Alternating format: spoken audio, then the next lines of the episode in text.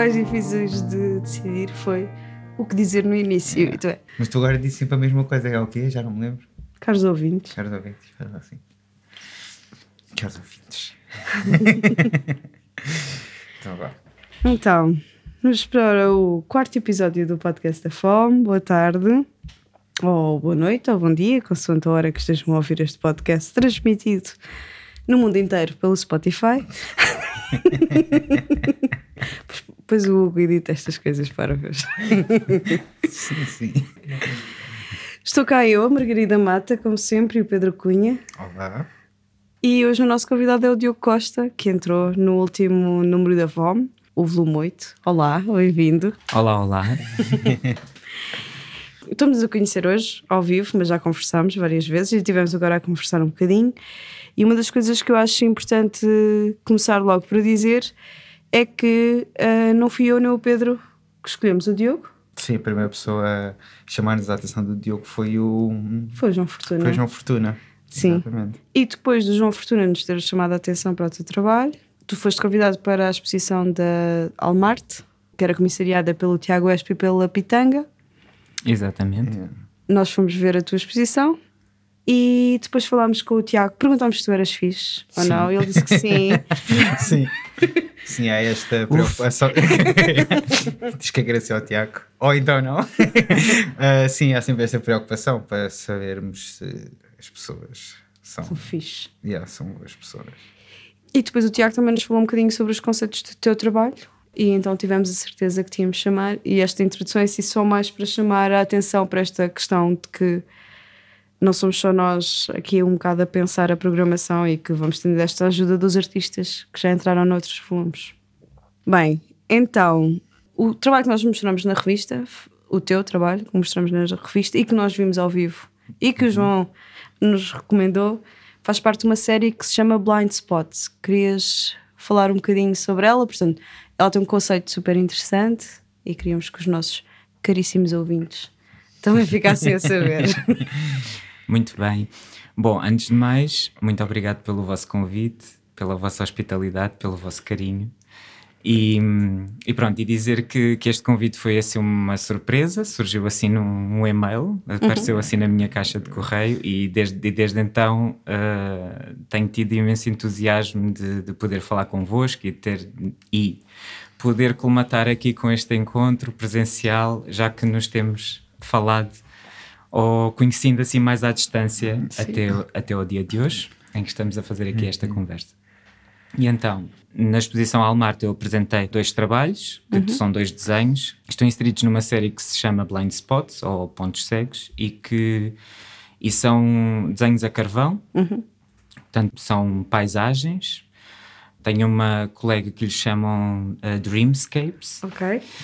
porque às vezes eh, são paisagens talvez impossíveis ou mais oníricas, como se estivessem inseridas num sonho, mas que são feitas a partir do, do carvão vegetal, que é um pó, e que eu interpreto e desenho com as mãos.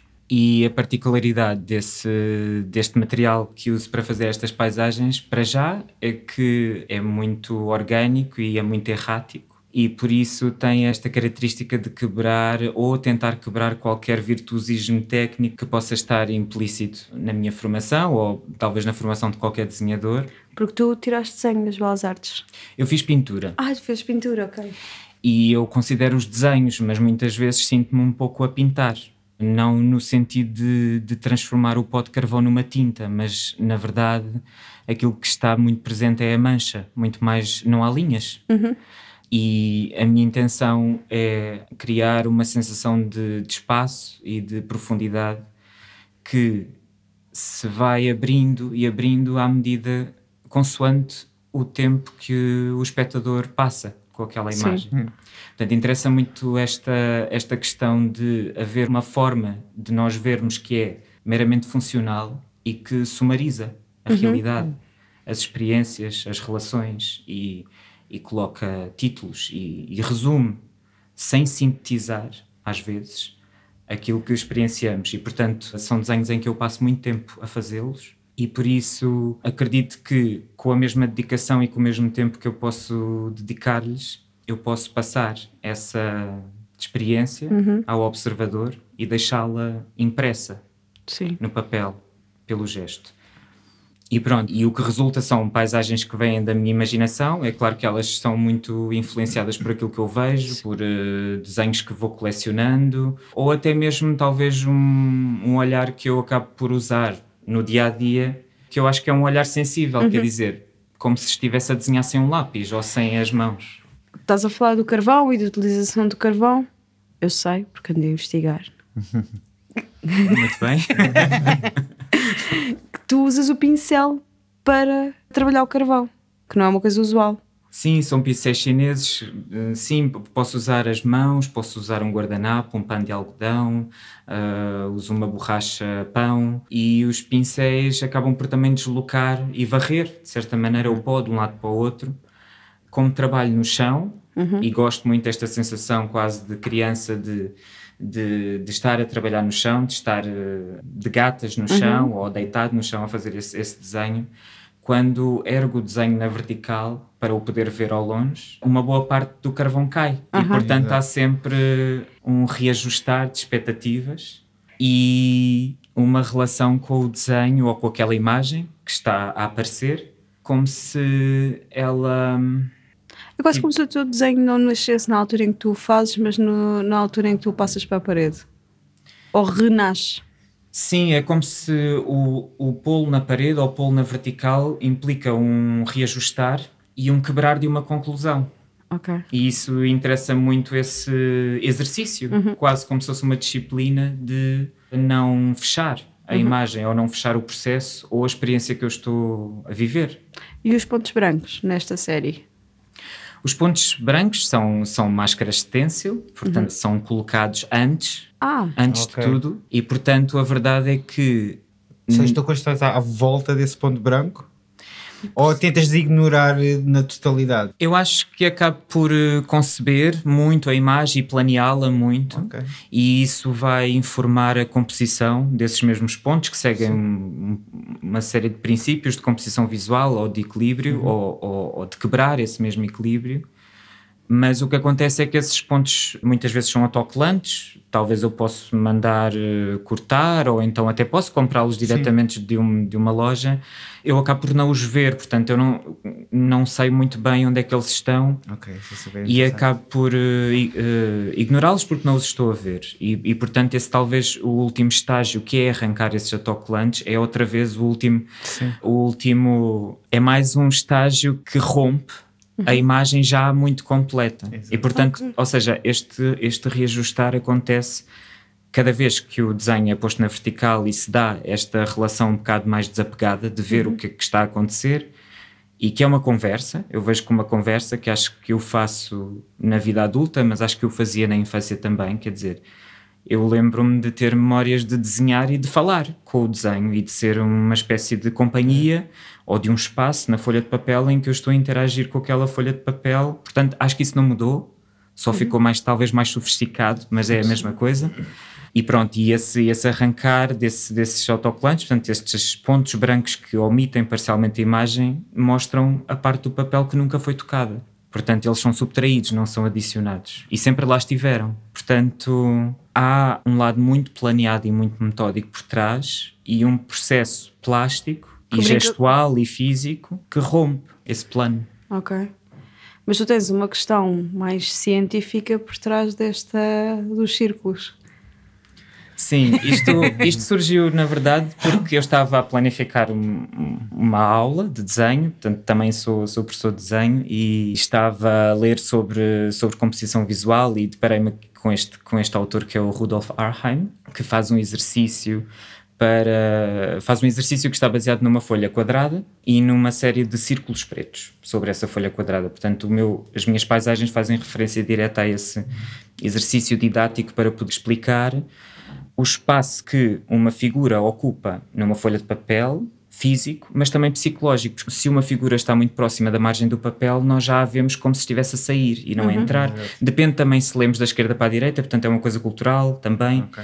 E depois também é possível até olhar para os exercícios dele eh, e poder pensar na curadoria ou na cenografia ou no espaço, no fundo, não é? E portanto eu estava a testar esse exercício para poder Ok. falar do equilíbrio dentro da, da folha de papel e, e o, o que é que acontece quando rompemos esse equilíbrio e isso originou, de certa maneira, esses esboços preparatórios para uma sessão de desenho ficaram no ateliê e originaram então Ok. este processo criativo. Não sei se tu tiveste essa cadeira na faculdade da teoria da forma visual. Sim, E o professor, que era o Jorge dos Reis, no meu caso, Jorge Reis, Jorge dos Reis, sim. é que falava sobre essa questão de que nós temos dois olhos e que vemos o espaço. Eu não sei se os teus desenhos fazem relação com isso, mas que os nossos olhos, cada um deles lia uma coisa e que aquilo que, está, que, não, que não conseguia ler na zona em que estava entre eles os dois, o cérebro completava. Tu tornas isso em evidência, essa, essa zona que os nossos olhos não, não veem. Eu acho que eu acho que isto é muito comum na minha prática. É como se eu estivesse a fazer pesquisas em paralelo e, portanto, naturalmente estou sempre a compô-las. Estejam elas relacionadas com uma curiosidade ou por um trabalho de, de preparar uma aula ou então mesmo por uma investigação mais, mais estruturada que esteja a fazer dentro do processo criativo. Mas estes pontos, eles fazem referência ao, ao ponto cego, que é uma zona na, na nossa retina que não tem células fotossensíveis, porque é ali que está o disco óptico e o tubo óptico, não é? Portanto, um tubo que canaliza ou que converte toda essa informação fotossensível em eh, impulsos eletroquímicos e que vão produzir a visão, ainda que eh, pronto, o, o ato de ver é uma coisa que acontece, ou eu acredito que acontece muito mais de dentro para fora do que de fora para dentro a ideia de poder coabitar a paisagem ou toda esta tradição da pintura ou do desenho de olhar para a paisagem como se fosse um, um lugar em que tudo está em harmonia Sim. ou que há o objetivo de, de tudo fazer parte de um todo, apeteceu-me brincar um bocado com o que acontece entre a visão focal e a visão periférica, que é uma coisa que acho interessante e que vejo, e que vejo no, no processo de muitos alunos, por exemplo, de no início uma pessoa que se inicia no desenho tem a tendência de focar muito nos detalhes e não tem e, e tem muita dificuldade em Construir co- o todo. construir o todo e cooperar com aquilo que é desfocado ou que não é definido. Ok. E eu acho que isso está muito relacionado com a forma como nós pensamos, por objetivos, ou, ou talvez na, o facto de, pronto, temos que sair de casa para trabalhar, não é? Uh, em que temos que, pronto, temos que, temos que sair de casa e temos que nos lembrar, ah, sim, pronto, vou ter que almoçar, então tenho que preparar o tupperware com o almoço, ou então, pois, vou ter isto a esta hora, e então o que acontece é que, muitas vezes, eu acho, temos esta visão focal muito mais estimulada do que a visão periférica que está relacionada a uma espécie de um deambular. E esta visão periférica não vê detalhes, não é muito focada, mas é ótima a ver relações. Sim. E acho que é muito diferente, por exemplo, ir na cidade num dia de trabalho ou ir num fim de semana, em que Sim. acabamos por olhar um bocado para a beleza das coisas, para as coisas que vão acontecer na cidade, fora do nosso objetivo daquele dia. Na realidade, o que tu evidencias é que a construção da, da, da paisagem é também não só uma questão científica, mas também uma questão da sensibilidade e da, do mindset que tu tens quando olhas para a paisagem. Eu acho que é puramente subjetivo, quer dizer, Ok. eu acho que é um fenómeno e esse fenómeno talvez seja uh, puramente pessoal e Ok. está tá intrinsecamente ligado ao sensível. E tu trabalhas, tens a, a série o Blind Spots, mas depois também tens a imagem contentor e que elas são muito diferentes, não é? Mas ao mesmo tempo tu tens sempre uma base da paisagem, tu estás sempre a construir ambientes e esses ambientes são sempre imaginários, tens referentes, tens. O Pedro já há bocado estava a falar sobre o- as tuas inspirações, não é? Sim. A série de imagem contentor foi talvez era aquilo que eu estava a explorar na faculdade quando quando terminei a licenciatura em pintura e depois acabou por ficar eh, um pouco parada e revisitei essa série de novo.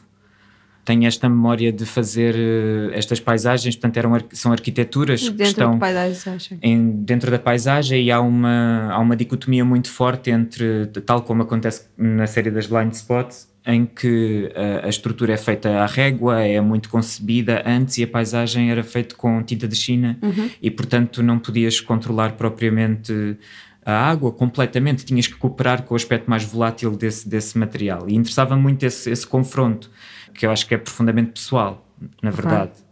Acho que é uma coisa da minha, da minha pessoa, acho que tem estes dois lados, okay. ou de muita sensibilidade, ou, muito, ou uma coisa que é muito física e também de um lado muito metódico. Uhum. É deixar sempre um elemento ali do, do acaso, não é? Como estavas a falar, tanto de um como o outro, há sempre ali uma porcentagem de que tu não consegues controlar e faz isso de maneira propositada. E colocar alguma coisa na imagem que, que, que reforça os dois, Exatamente. Esses, esses dois, sim. esses dois lados, mas, mas em última instância tentar fazer com que eles possam encontrar uma harmonia. Uhum. Às vezes não. E qual era a pergunta? não, então, era, tu estás sempre a trabalhar sobre a questão da criação de ambiente, sobre a questão de personagem, da a, a paisagem, ambiente, paisagem. Uhum se ela, ela tem, pronto, eu acho que acabaste por responder que ela tem sempre um lado mais concreto e um lado mais sensível e tu trabalhas sempre nessas nesses dois lados. Eu acho que o interesse pelo ambiente e a paisagem ou o espaço tem a ver com o meu interesse do desenho ou da, ou, ou da pintura ou talvez da criação artística estar muito ligada à introspeção uhum. ou à interioridade. É uma matéria que está ligada com a interioridade e quer dizer, a verdade é que a forma como eu também me relaciono com o meu ateliê, eu não vejo como um espaço público, é mesmo uma espécie de um templo. Sim. Para mim, abrir o ateliê é mesmo, é mesmo uma grande, grande coisa. Ok. E já o fizeste? Sim. E em contexto? Na última exposição que fiz, chamava-se Uma Figura Semelhante, que, portanto, que acabou por receber um prémio pela Câmara Municipal de Almada, de Jovens Talentos, uhum. 2021, e a minha proposta era justamente isso, era uma, é uma exposição que se concretizou Portanto, uma figura semelhante, que era a apresentação de alguns destes, destes trabalhos, desta uhum. série, mas que também tinha um serviço educativo associado okay. e que aconteceu. Convidei uma, uma colega e, um, e uma amiga, Carlota Gonçalves, que escreveu também o texto uh, para a Folha de Sala e que deu um workshop sobre o microconto como ela tem uma relação muito estreita com o cinema, porque escreve para cinema e também com a escrita criativa, ela relacionou-se com o meu trabalho num sentido literário, mas também cinematográfico. Okay. E, e, achei que a escolha dela de fazer um, um workshop do, sobre o microconto, que tens que ser como ela diz, tem que ter pontas soltas, ou seja, ele, ele tem que ser um, é um conto muito curto, é muito okay. diferente do short story, portanto é ainda mais reduzido mas quando tu lês tem que abrir, ele tem que acabar numa espécie de ampliação, mas que é, é difícil de dominar porque tens que ser extremamente sintético na uhum. ideia ou na imagem que tu queres dar forma. Tu, no, naquele vídeo que fizeste para o projeto dos 5 minutos de desenho da, da Faculdade de Belas Artes, tu falas precisamente sobre isso, sobre a abertura, tal como estás a falar sobre o, o microconto, sobre o teu próprio trabalho, que tem essa questão que deixa em aberta a interpretação. Então é quase como se tu estivesses a, a trabalhar as questões de emancipação do espectador, não é? A la Rancière, olha que inteligente. Sim, sim. Agora parece um oh, oui. eu, eu, acho, eu acho que quero sempre submeter a, a obra a uma pergunta. Porque. porque a obra ou o espectador? Ambos. Okay. Porque eu, eu acho, acho que é uma coisa que me incomoda que é, sei lá, quando temos demasiadas certezas sem conhecer a, a coisa em aspecto. E acho que quando tu fazes uma pergunta, isso origina uma série de, de, possibilidades. Ou mesmo quando nós fazemos na nossa própria vida, o que é que eu gostaria de fazer? Esse espaço potencial é muito é, pode ser muito amplo pode uhum. ser muito aberto pode pode gerar imensas possibilidades e eu quero sempre tentar colocar, seja qual obra for, uma escultura, uma pintura ou um desenho, nesse lugar, de deixar o espectador num, que ele pode reconhecer aquilo que ele vê e ele se vê com atenção, uhum. mas que em última instância vai sempre cair numa incógnita ou numa, numa pergunta ou numa abertura. É o lugar à resposta, não é? Que nunca chega, talvez, não sei. ou seja, é sempre uma interpretação por um lado, é uma interpretação aberta sim. E, e, extremamente pessoal. Eu acho, eu acho que sim, eu acho que acaba por ser. Ou seja, não, não quando estás a criar alguém de fora. Sim, sim, estou a perceber. Talvez o que me importa é mesmo o processo de tentar responder. Okay. Essa, esse, essa circulação interior que acontece, como se fosse um, um processo de ver muito autoconsciente faz-te quase entrar numa conversa contigo mesmo. Sim. Ou seja, não é o destino, é a viagem. Que Sim, interessa. sim, sim. A, a minha e a do Sim, sim, sim, observador. exato. Sim. Mas a tua produção artística não se encerra só na bidimensionalidade. Tu tens trabalho. Tens, por exemplo, os objetos maquete, que são esculturas. Mais uma vez, estás a criar espaço. Não é? Estás a trabalhar neles agora um bocado, não é? Queres falar um bocadinho sobre, sobre ele? E tens a cenografia, que já vamos aí. Ok. também. Sim, são espaços, eu diria que são espaços. Eu acho que é um trabalho de uma natureza muito diferente no modo de fazer, porque acho que é muito mais conceptual, é muito mais. porque está baseado numa composição de objetos.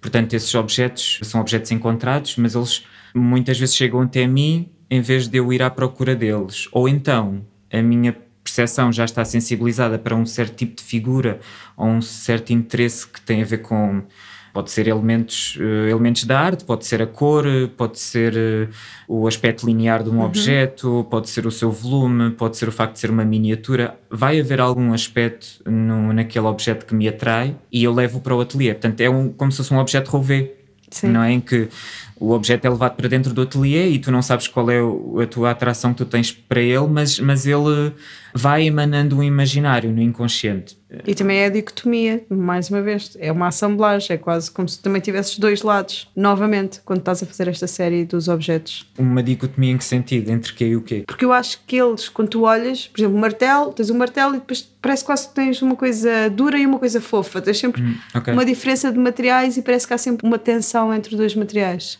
Sim, ok, interessante. Eu acho que não tenho ainda distância para poder observar isso em relação a esta série, até porque ela está a acontecer, mas também já reparei nisso, portanto, que há objetos muito orgânicos, portanto, peças de, de sabão que foi necessário serem moldadas pela água, mas também outros objetos que são muito mais eh, retos e que muitas vezes até faço em conjunto com o meu pai. Portanto, o meu pai é um militar reformado, mergulhador, mas adora a madeira.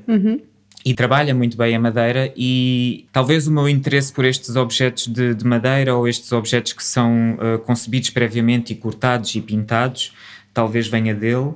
Em especial, há uma, uma situação que me lembro dele contar, assim, muitas vezes, como os pais fazem, contam assim as coisas muitas vezes, de na sua, na sua adolescência ter trabalhado numa, numa casa de stores e havia estas, estas as caixas que, que cobriam os stores tinham que ser pintados com esmalte. Ok. E então ele tem esta história de pintar estas caixas com o esmalte imitando como se fosse pintada uma máquina. Ou seja, extremamente lisos em que Sim. toda a marca pessoal é completamente anulada. E eu achei isso muito, muito bonito e testei e vi que esta necessidade de anular a, a marca pessoal implicava uma delicadeza muito extrema que, tinha, que se tinha que ter Claro. com o pincel, mas também a possibilidade de poder anular essa marca pessoal dá ênfase a uma ideia que pode estar implícita na forma como organizas os objetos. E, portanto, estes objeto maquete, eu chamo-lhe objeto maquete porque efetivamente são objetos em pequenas dimensões, mas que, como são espaços, têm um bocado o potencial de poderem ser muito maiores. E é isso um pouco que está a acontecer, em segredo. ou, ou talvez já não, não sei. Se calhar não. Uh, no ateliê é que estou um bocado a aumentar a escala Ok. e, e pronto, e estou a dar, continuo a dar forma a essas regras de composições e o encontro desses mesmos objetos, mas a um formato um pouco maior. Mas Nos demora, formatos- mas Claro. demora. E nos formatos maiores tens as tuas experiências em cenografia, que como o mundo é pequeno, e nós estivemos a falar um bocadinho antes, eu estive numa cenografia do Diogo enquanto ele a estava a fazer. foi? Sim. Ok. Estava no Teatro da Almada a fazer uma visita técnica e eu presumo que fosse, estava lá uma pessoa a pintar aquele cenário. Portanto, eu não sei se era o Diogo ou se era o cenógrafo, mas, eh, mas pronto, também trabalhas a tridim- tiveste essa experiência de trabalhar a tridimensionalidade. E os atores disseram-te uma coisa super bonita, também queria que tu cantasses. Ok. Sim, fiz duas cenografias para o, o Teatro da Almada, portanto, foi um, o Romance da Raposa, uma peça infantil, que, cuja Foi a que eu cenografia fiz, foi é a que eu vi. do. Exatamente, do António Lagarde, e o Sisto é o Homem, portanto, que é uma adaptação do livro do, do Primo Levi, o escritor italiano. Foi uma experiência muito enriquecedora, extremamente trabalhosa, mas enriquecedora no sentido em que estou a ver Ou seja, eu não concebi a cenografia, eu pintei-a, não é? Portanto, ou me foi dado um desenho ou me foi dado um, uma maquete. Agora, eu acho que no momento, talvez isso seja por influência de, de vir da pintura e não da cenografia, há muito da minha gestualidade que passou, e no caso, por exemplo, do Sisto ao Homem, lembro-me até do Guilherme até ter adaptado o, o desenho de luz, porque a forma como eu estava a entender a pintura dos painéis que compunham essa mesma, essa mesma cenografia era por camadas. E isso implicava toda uma gestão de, de primeira camada em encostar os painéis, não há mais espaço. t- Tudo isso tinha que estar extremamente organizado, mas o que foi muito interessante é que ele acabou por alterar o desenho de luz para poder evidenciar camadas que estavam por baixo ou por cima. Ok. E portanto a cenografia vai mudando de cor à medida que a peça vai ocorrendo, justamente porque há uma teoria da cor implícita, não é? Através das camadas e das transparências pelo qual elas foram feitas. Portanto, sim, aqueles painéis levaram assim uns três banhos. Eram muitos painéis mesmo. E há bocado estavas a dizer que os atores diziam que acabavam por dialogar melhor com uma coisa pintada por uma pessoa.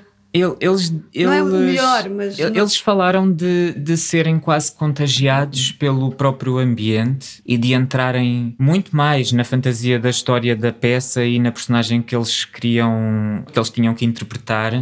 Pronto, eu acho que eu achei isso interessante e aquilo que me questiono é eh, será da pincelada, será de ter sido feito por uma pessoa? Claro. não é? E disso estar à tua volta e de te abraçar ou de te acolher nesse sentido. Portanto, foi uma coisa que foi um comentário que fizeram e que surgiu completamente espontâneo. E lembro-me deles dizerem isso com muito ênfase no. De não compreenderem muito bem porque é que isso estava a acontecer, mas de sentirem claramente que isso estava a ocorrer. Quando estavas a contar isso, isso fez-me todo o sentido, porque imagina, eles são criadores e estão a criar por cima daquilo que lhes é, ah, que lhes é dado. fornecido, Exato.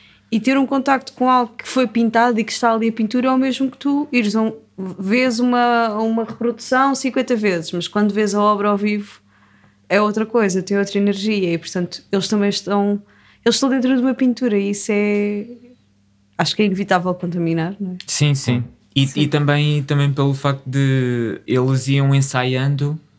E tu ias ah, fazendo. Sim. Ok. Quer dizer, portanto, havia ali um bocadinho de logística para ver o que é que estava seco, o que é que não estava.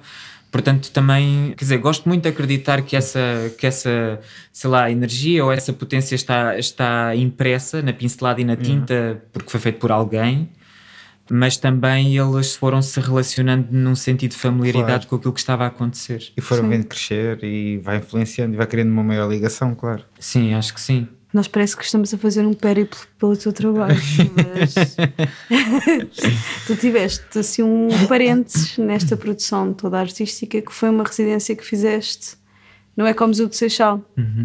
Que nós há bocado tá- estávamos a falar, ah, porque a relação entre a, entre a arte e a ciência não é, que o teu trabalho tem, e tu até me disseste, ah não, isso é uma coisa diferente, isso é um parênteses. E tu fizeste um trabalho mais de arte e comunidade, na realidade, ou, ou um trabalho sobre a memória de um espaço. Querias falar um bocadinho? Sim, então isto foi uma, é uma, uma residência que aconteceu na, na fábrica da pólvora de Valdemilhaços, que em si está, é uma extensão do Ecomuseu do Seixal, portanto foi organizado pela Musa Paradisíaca, a dupla de artistas, e também pela Marte. Porquê? Porque eles criaram uma escultura que se chama a Casa Animal. Isto é uma espécie de arquitetura, escultura que, eh, que abre portas e, portanto, em si é um objeto, uma escultura, podemos entendê-lo como uma escultura pública, mas também pode acolher performance. Não é? Ah, é aquele que é um palco, que é assim. Sim, exatamente. Agora, mas toda a gente vai ver este gesto que eu estou a fazer no Sim. podcast. Ah, sim, esse, claro. É assim. Como se fossem umas asas que abrem para fora e voltam a fechar. Tenta imaginar, caros telespectadores. Isto tem uma plateiazinha lá dentro. Exato. Pode ter uma plateia, sim. Portanto, eu, eu vejo como uma escultura pública, mas também como um palco ou- e, e que muda, não é? A própria forma muda. E, portanto, nós, eh, isso, isso era um- o mote da, da residência, era nós interagirmos com algum aspecto do património material ou imaterial daquele espaço. Então podia ser a casa animal, podia ser a fábrica de pólvora, podia ser uma coisa entre os dois.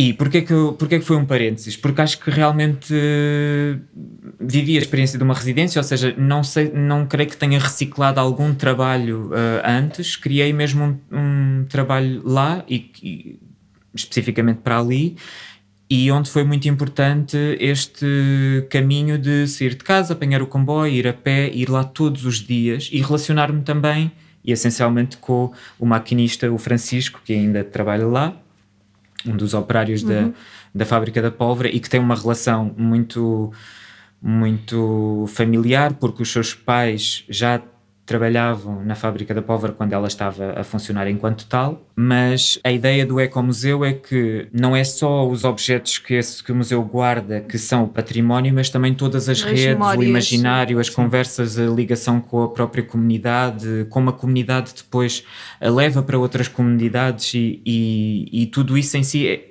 pode ser o ecomuseu. E portanto a minha escolha foi o próprio Francisco, tanto que teve um incidente uh, no passado em que houve um- uma explosão e ele ficou com parte do corpo queimado e entrou em recuperação.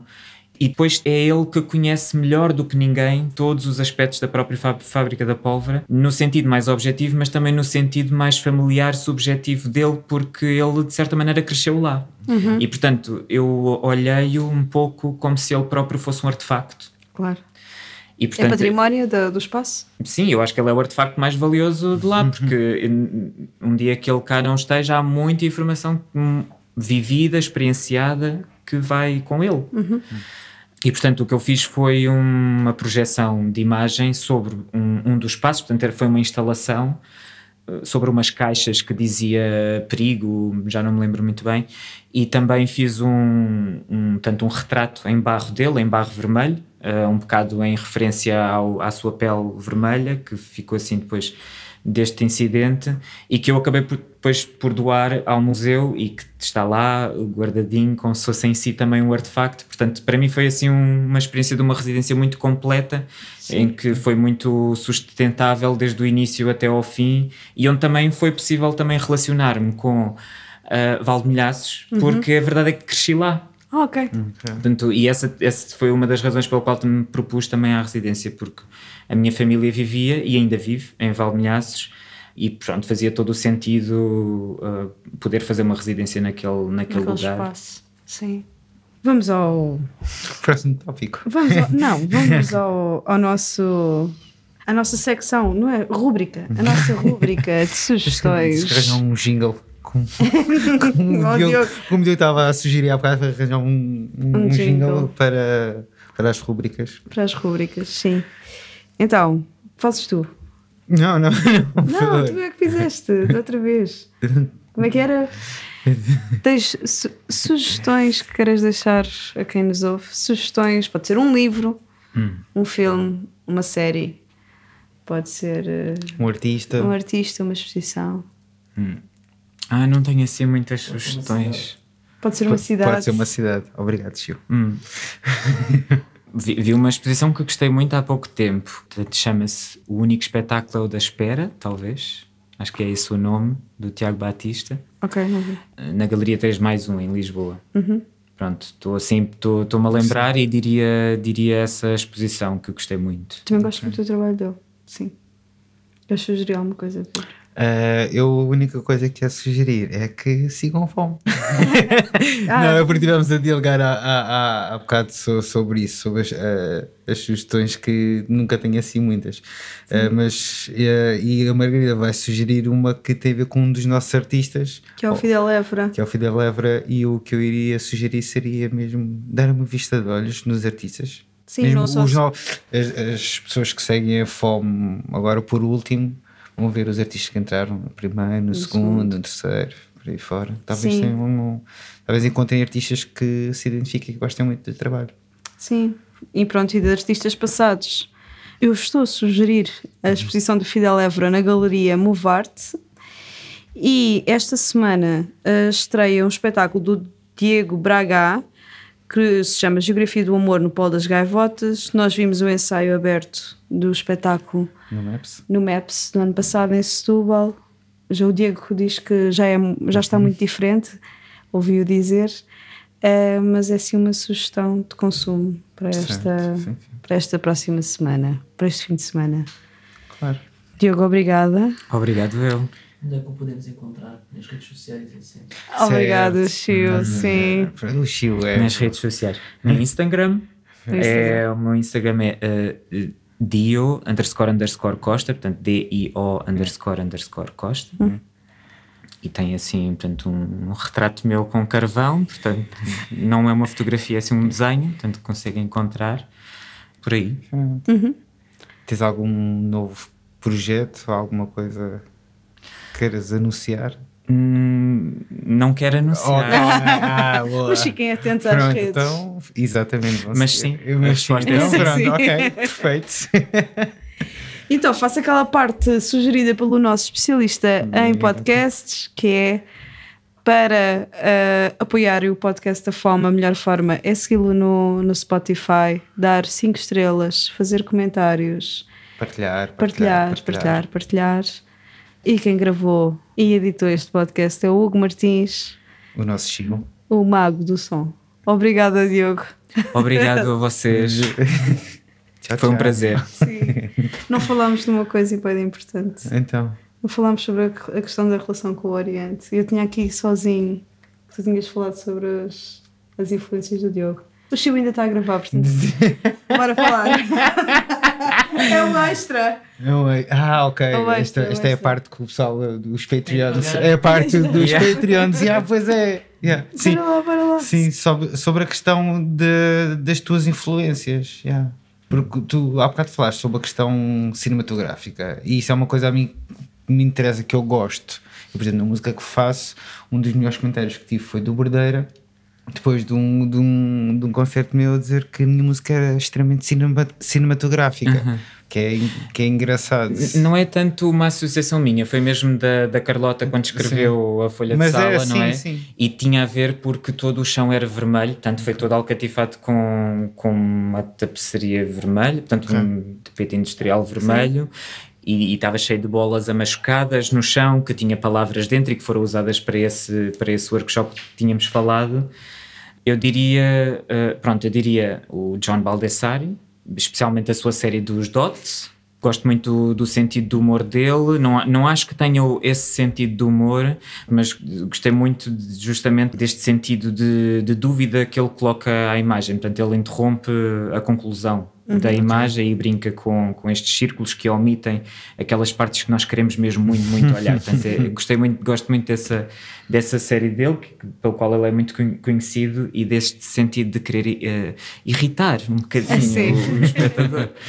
E pronto, e olho muito, no caso, no caso desta série que está apresentada na revista Fome, olho muito para paisagem ocidental, por exemplo, o Turner ou o Constable, ou então o Jean-Camille Corot, e também alguma paisagem, paisagem oriental, mais desenhos a tinta da China, porque me interessa muito este sentido muito sintético e muito espontâneo que muitas destas paisagens têm. E é isso. E é isso. Pronto, fica esclarecido. Agora é que é o fim. Obrigado. Obrigado, obrigado a vocês. Já. Mas agora que me mataste.